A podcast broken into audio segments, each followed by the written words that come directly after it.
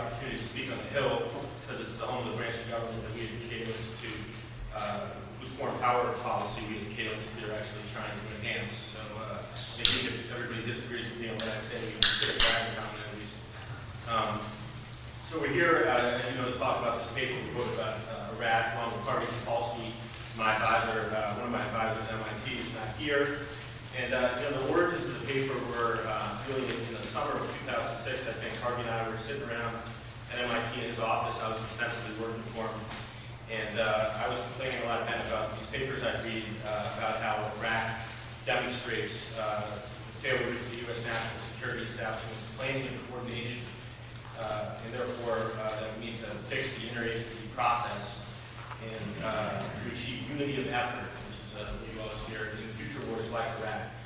And I was also complaining then and now about sort of the wild enthusiasm we see uh, in the United States for the counterinsurgency mission on the whole, um, and growing the U.S. ground forces to serve that mission, all based on the idea that if we had had a larger army in Iraq with better counterinsurgency tactics, that uh, things would have gone better. So out of these lessons, so these supposed lessons, flow reforms, most of which are patented, meant to make the American uh, national security establishment a better occupier, make it, in the old adage, the army of our policies. So we got new interagency planning processes for stabilization missions, including a new office in the State Department. They lead in these matters. We have a proposal for a civilian corps from various agencies like Treasury and Agriculture for bureaucrats to be rapidly deployed to uh, occupations. Um, we have uh, more consequentially uh, a plan underway to expand the size of the Army Marine Corps. The Army's known 48 brigades. And of course, we have various reforms in the services themselves to uh, improve counterinsurgency capabilities. Now, all this frustrated us, and Chris, in slightly different ways, because we thought, in some ways, it missed the point. Uh, Iraq shows, in our opinion, something we already knew as a country, but maybe we forgot, which is that we lack the power to reorder foreign societies, at least at a reasonable cost. So reforming the means of doing so, while beneficial if you plan on repeating these sorts of uh, wars, is not the right lesson, or at least it's not the primary lesson. Um, these reforms certainly might be helpful, and I would never blame the military for advocating them because they, after all, are the ones who have to execute the mission. But these reforms are dangerous if they bestow American leaders with false confidence they can do things that they probably cannot. Um, to use a somewhat inflammatory analysis, it's like, to me, it's like drinking a handle of Jack Daniels, driving your car 90 miles an hour down a dark road, going off a cliff, and while you're in the hospital recovering, saying that you learned a lesson of the incident, which is brighter headlights. Um, now, I'm all for brighter headlights for uh, Trump, unless it encourages them to drive. Um, so we, what I'm saying is that when you read it, there's a better way to occupy. There was a better way to occupy Iraq, uh, but there, there was no good way. Um, so very quickly, and inadequately, uh, let me just say, uh, inadequately because there's not time, let me just say why uh, better execution wouldn't have saved us from at least some bad consequences in Iraq, uh, why is a strategic failure, failure of ends, not means. Um, essentially, I think it comes down to your theory of, of what's causing the violence and the insurgency in Iraq. The dominant view, the first theory, is that by invading U.S. military strips Saddam Hussein's regime of his monopoly on force in Iraq, but failed because of the lack of planning in Washington to fill the resulting power vacuum. Because we didn't plan sufficiently, we hadn't had enough troops The police were Iraq, more good enough tactics to police.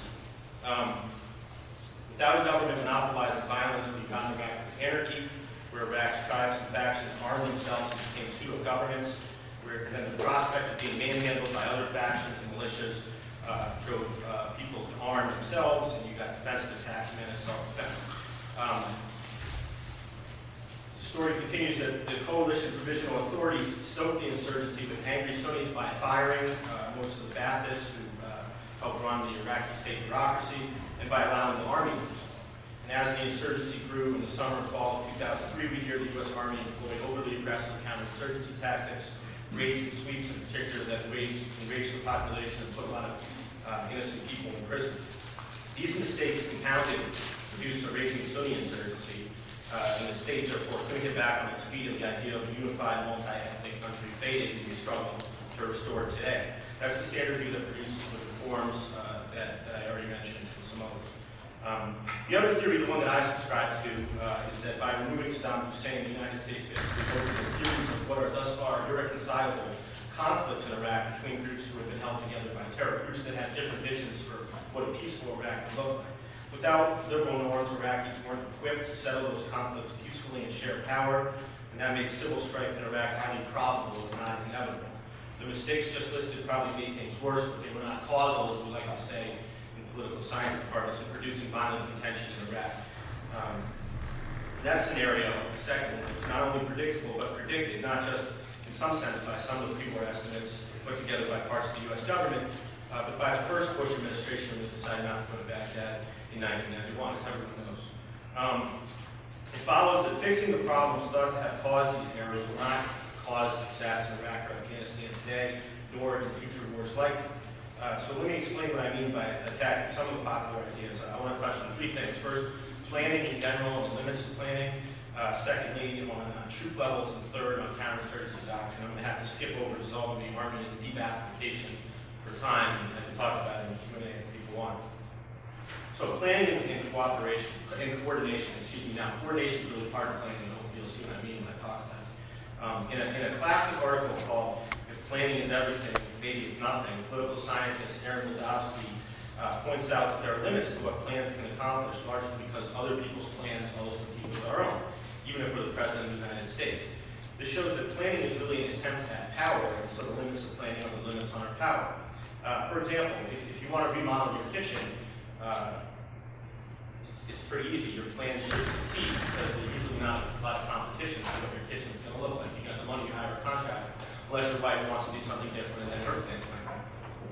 Um, if a state plans to build a new road, uh, similarly, that generally works because it has the funds and the bureaucratic capacity to do so. There's not a lot of competition on who builds roads in states, although it has to do with taking, it's a little more complicated. Uh, but when a state say, say plans to have better schools, you start to see the limits of planning because schools depend on controlling parents and teachers, and there's just a limit of what your power can accomplish. Now, applying this to Iraq, the planner, of course, competes against other would-be planners. Rumsfeld has plans, Colin Powell has plans for what the post-war is going to look like. So the competition of plans is a struggle for power within the U.S. government. Uh, now, interagency reformers and think tanks tend to see the struggle uh, in the run-up to Iraq, state fighting defense, and so on, and say, oh, we need better coordination of agencies. And to me, that, that analysis is confused. It, it ignores the fact that the problem isn't coordination, but different designs, visions, and uh, plans, uh, competing preferences for what the outcome of our policy, uh, our policy is going to look like, different policies. And uh, in fact, the agencies themselves are supposed to have different outlooks and preferences. That's how the government works. The, the State Department the Defense Department manifest different goals in U.S. society. It is by design that they fight. That's how liberal government works. Um, all right, you could say, but the president is supposed to settle those fights. He could have forced more coordination on his subordinates. In this case, the Bush administration allowed the Department of Defense to dominate planning for the post-war in Iraq, but the Defense Department, or OSD at least, didn't want an occupation, or if they wanted one, one in a very brief one, so ignored the plans of the other agencies for that. Then the administration, somewhere at the end of the conventional phase of the war, changed its mind and settled a longer occupation, gave the job to the CPA that hadn't been involved in doing the planning that OSD threw away. Um, so that, in anyone's estimation, is a screwed up process, certainly. But I think it, it's, a, it's, a, it's not a problem of bureaucratic design or having the right process, uh, of having the wrong process or long meetings. It's a problem of leadership. And I think you solve that problem with elections, not bureaucratic tweaking. Um, but that's, that's just one side, that's just our side of the ocean. Uh, to execute our plans for Iraq, Iraqi cooperation was required. And if, I think if we've demonstrated anything in Iraq, it is our incapacity to impose our preferences on Iraqi society and government, despite all our troops and government, all, all our troops and money uh, in Iraq. Uh, again, that's power. That's a problem. Power, not planning. It's a. It's not a Washington D.C. problem. It's a. It's a Baghdad problem. It's beyond us to fix it, no matter how much we coordinate and plan in the United States. Um, so let me move on to troop levels. Um, now, everyone says the United States should have sent a far larger occupation force uh, into Iraq, 150,000 or so we had at the occupation when Baghdad fell.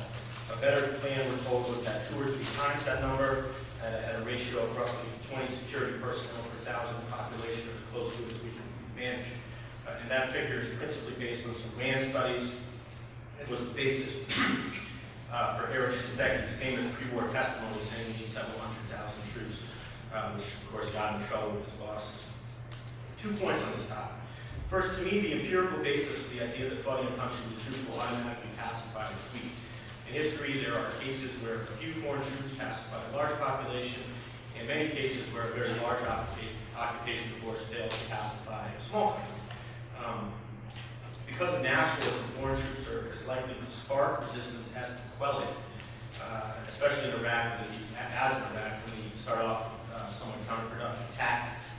Secondly, on this topic, even if you believe that putting troops on every block is, is the key to preventing rebellions abroad, to preventing anarchy from forming, uh, the arithmetic of occupation cautions against doing it very often.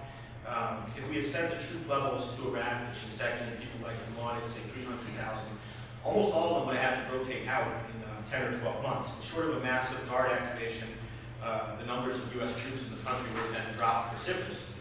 Uh, assuming that the Iraqi military would have been ready to police the state at that point, which I think is a safe assumption, then the problems with the anarchy would have emerged uh, when you went to the way.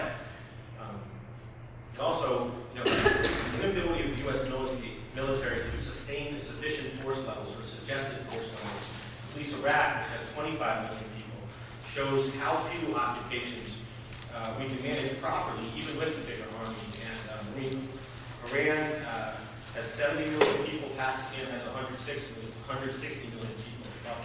Policing Pakistan at the troop level, as Rand suggests, will require more troops than NATO has, period, before you even rotate once.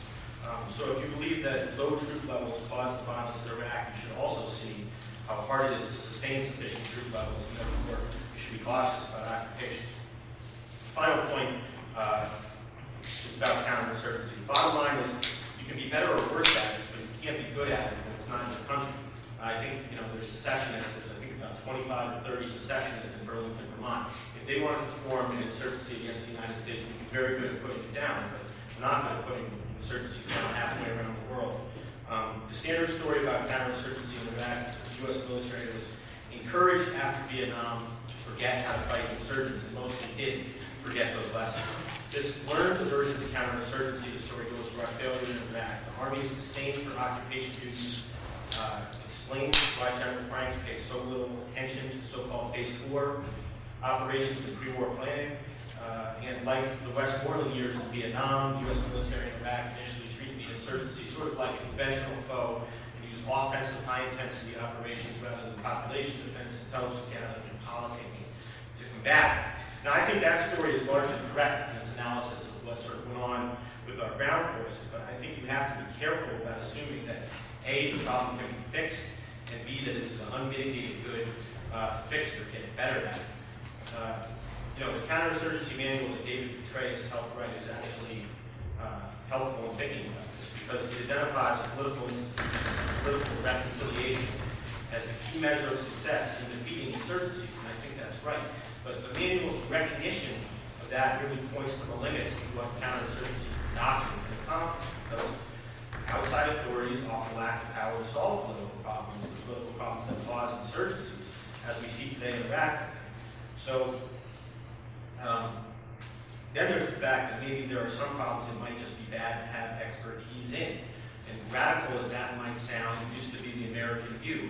By design, our army is meant to destroy other armies, not to build states. By design, our State Department is not a colonial service. It's meant to relate to foreign states, not to them. These policies are not accidents.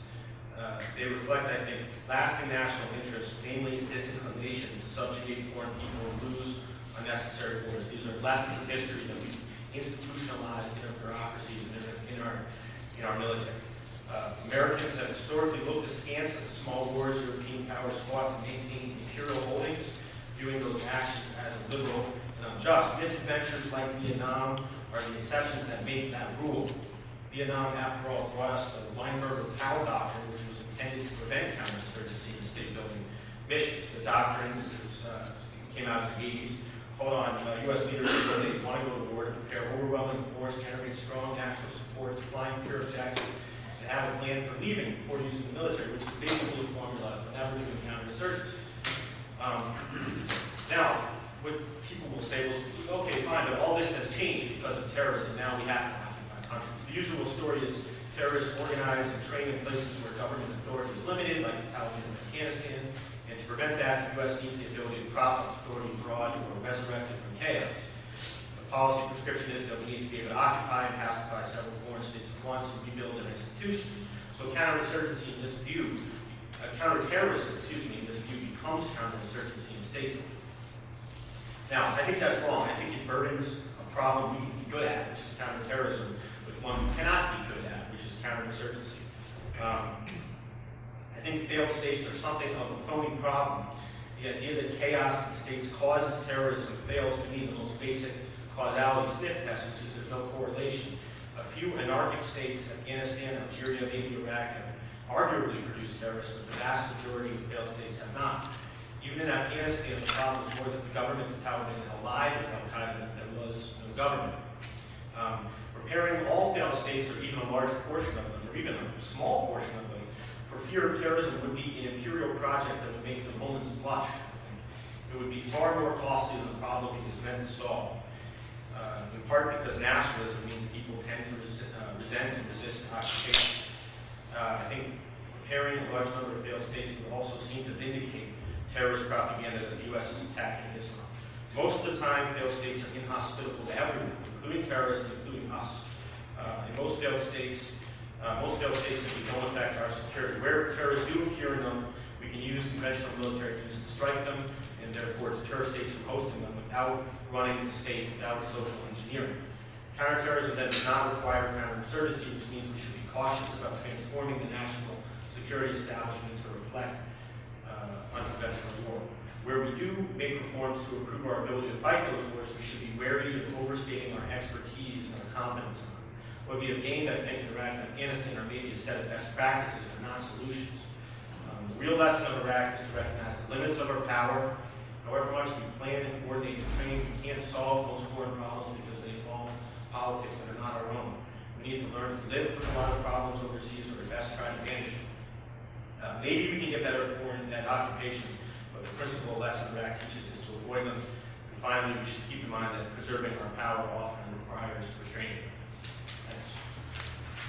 I'm going to uh, take this in a slightly different direction. I will, I will overlap a little bit of what Ben said and try to highlight it.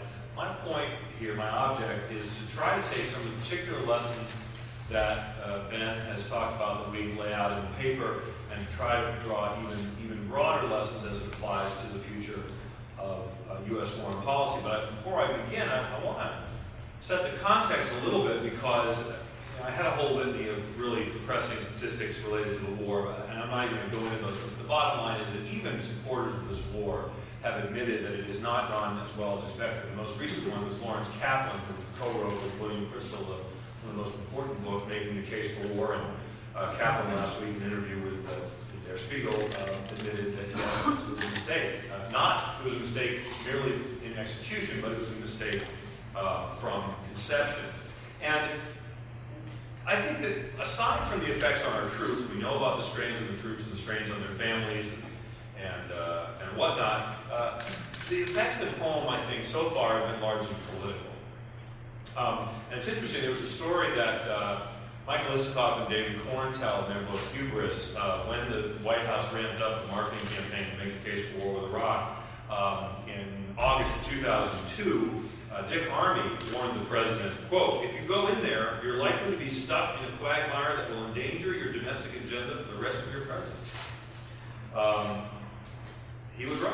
So it happened. Uh, obviously, uh, many of you know, uh, perhaps some with pleasure, some with great pain, uh, the GOP lost control of Congress in November 2006, in, in large measure, I argue, because of the war in Iraq. Uh, the recent special election suggests that the GOP brand has, has, has suffered a, very serious blow.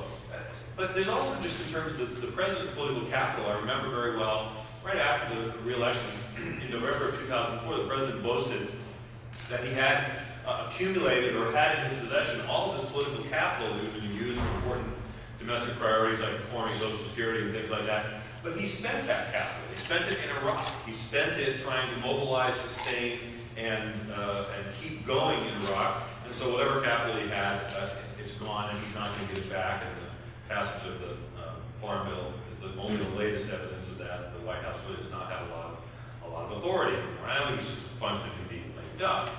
So how did we get here? When you look at the the conduct of the war, but not the conduct so much as the planning that went into the war, and, and Ben alluded to this. Look at this, there was there was planning done prior to the war in Iraq. There were people who had uh, particular expertise on, on Iraq, on the region, on the nature of occupation, on the difficulties we were likely to encounter. And, uh, and their warnings were consistently ignored. One of my favorite examples of this, there were actually three uh, national intelligence estimates prepared by the CIA. The one that uh, pertaining to WMD is the one that's gotten the most attention. There were two others, one pertaining to what was going to happen, was likely to happen inside of Iraq after we removed Saddam from power, and the other one pertaining to what was likely to happen in the region. And again, the whole falling dominoes or not. Um, and uh, uh, Paul Pillar, who at the time was the National Intelligence Officer for the Near East and South Asia, when he raised these issues, uh, he was told, you just don't see the possibility, you're too negative. Um, well, with all due respect, neocons are all about seeing possibilities. Okay? There are possibilities out there everywhere. Uh, there are just Democrats waiting to be let loose and, and spring forth. But what's striking about their attitude is it's kind of the optimism pessimism scenario because just as they are optimistic that good things will, will set in train by, by taking uh, military action against some of these tin pot dictators, they're equally pessimistic, or maybe even more pessimistic, that horrible things will ensue if we don't take action against them. And that, this is where I want to follow on what uh, Ben said about kind of recognizing that certain problems are manageable, and just because you take early action does not mean you make things better. Sometimes you make things worse. Which relates to a kind of long-standing uh, skepticism of international relations theorists to preventive war. Bismarck uh, referred to preventive war as committing suicide for fear of death. Uh, and, and, I think that's a good line. I don't normally quote Bismarck, but in this particular case, I think it's useful.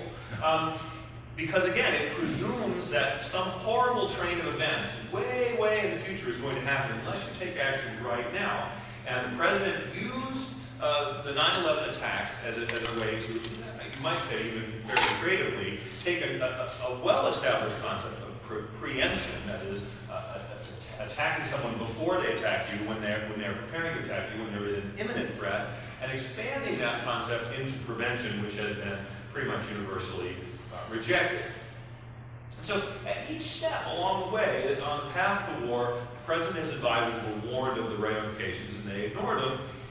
And I've even heard some people say that the scope of this disaster is so great that it calls into question whether the entire foreign policy making process uh, is broken, is falling apart. It's not just interagency cooperation, it's, it's can we even get this right ever? Um, well, I think we can if we study the problems of Iraq in a, in a clear and dispassionate way, and Harvey and Ben and I tried to do that in our paper. Um, but I think, and, and, what's tragic is that some of the lessons that we've learned from studying Iraq, we could have learned without going to Iraq. And let me offer a couple of them to you. Ben's already alluded to this. The military cannot impose a political settlement.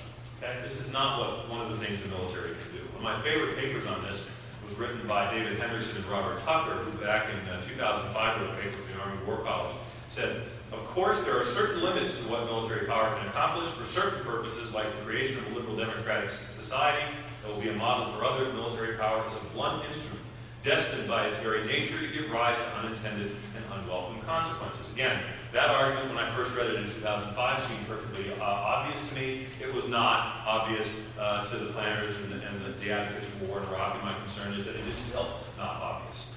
Um, a second lesson when you use the military uh, to overthrow an established political order, uh, this will engender resistance. Uh, the resistance will come from the people who had something and then you took it away from them and they want it back. And they're going to fight to get it. Again, seems like a fairly obvious point to me, and I've tried to understand why it, it is not as obvious to others. And I think it comes down to American exceptionalism is a very good way to explain this. Look, the United States is not an occupier. We are a liberator. We liberated France. We liberated Kuwait. We are not occupiers. And so we believe that our intentions are good and we believe that they are transparently good to the people on whose behalf we are asking. But again, Uh, that may be true for the people who are being liberated, but we are liberating them from the people who, well, you it. Um, the, with all due respect, whether we see ourselves as an occupier or not is irrelevant. It's how they see us and how, how we are likely to, to deal with that.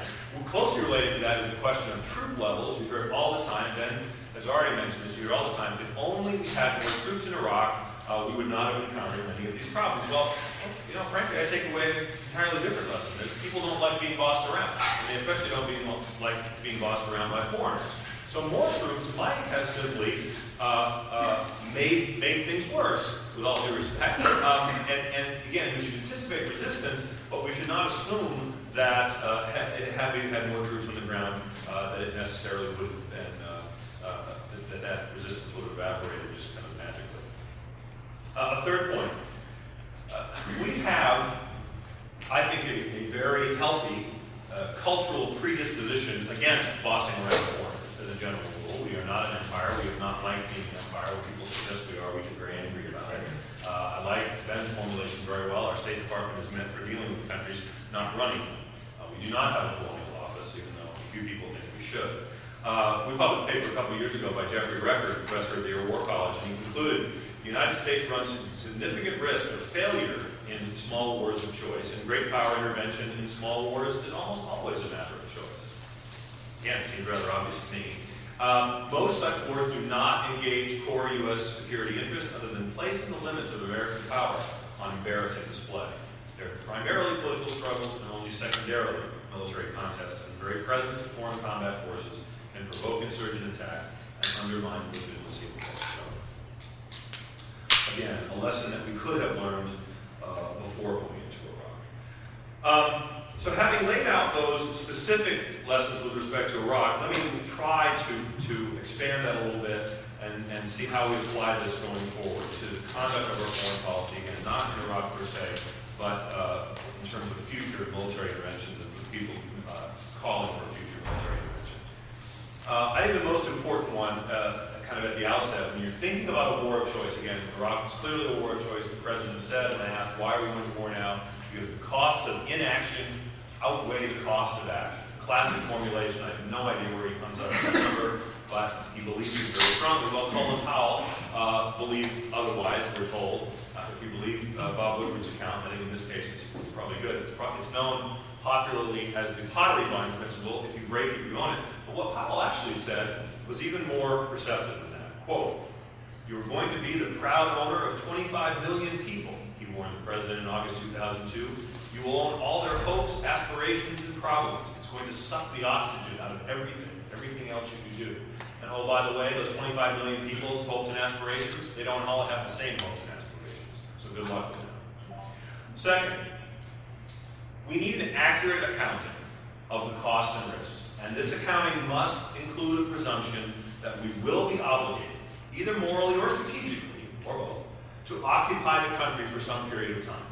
Now this was not the governing assumption going in. It is clear from everything we know, from all the many very good books written on this, that Don Rumsfeld and Paul Wolfowitz did not intend to have many tens of thousands of troops in Iraq by the end of 2003. In fact, maybe perhaps as few as 25,000 troops. It's a number that seems absolutely absurd to us today, and yet this was the governing assumption.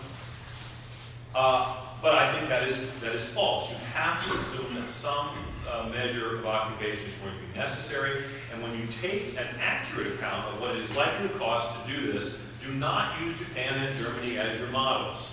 Uh, we now know that Japan and Germany, after World War II, were extraordinarily rare cases. And uh, most occupations are extraordinarily costly, and in fact, the majority of them fail. Um, uh, just by the way, uh, Cato is hosting later on this month uh, David Edelstein is a professor at Georgetown University, who's just published a very fine book called Occupational Hazards, and Professor Edelstein goes into great detail documenting the many occupational failures over histories of actually going back to the Napoleonic era and explaining what the conditions are for likely success. And they are few, and it is difficult to achieve success even when you uh, execute an occupation well. So, when you have this careful accounting of the likely costs and risks, then apply an additional filter. And I, and I call this kind of the skepticism filter. We know that everyone comes into decisions with governing preconceptions, they have ideas about how things are likely to work, and they're likely to kind of shunt to the side people who have different arguments or explanations. And I think we have to give extra weight to competing interpretations of what's likely to happen. Try to understand people's, kind of understand the kind of normal human tendency to believe what we want to believe, and then turn it over. In other words, put the onus on those making the case for war, not those arguing against. What a concept. What a, what a shocking. Uh, the corollary to this, uh, briefly, is beware of exiles. Uh, because, you know, these folks have a very good reason for wanting you to overthrow the government that exiled them.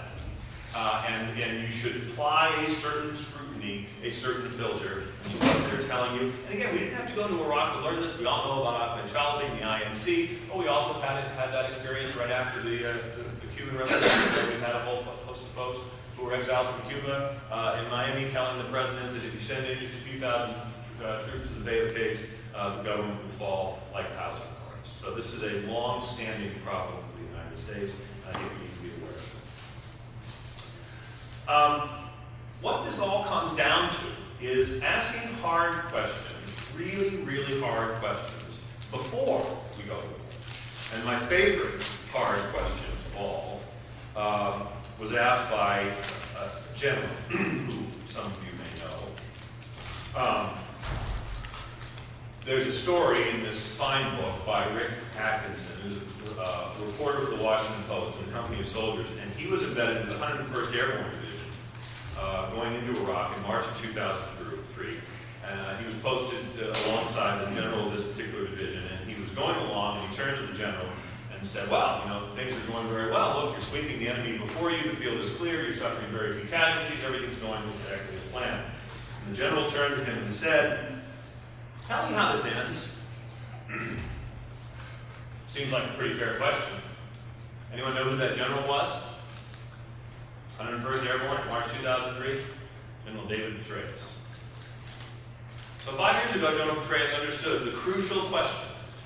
The question today is, does he still understand? That is the crucial question. And will we remember that as the crucial question the next time around? Thank you very much.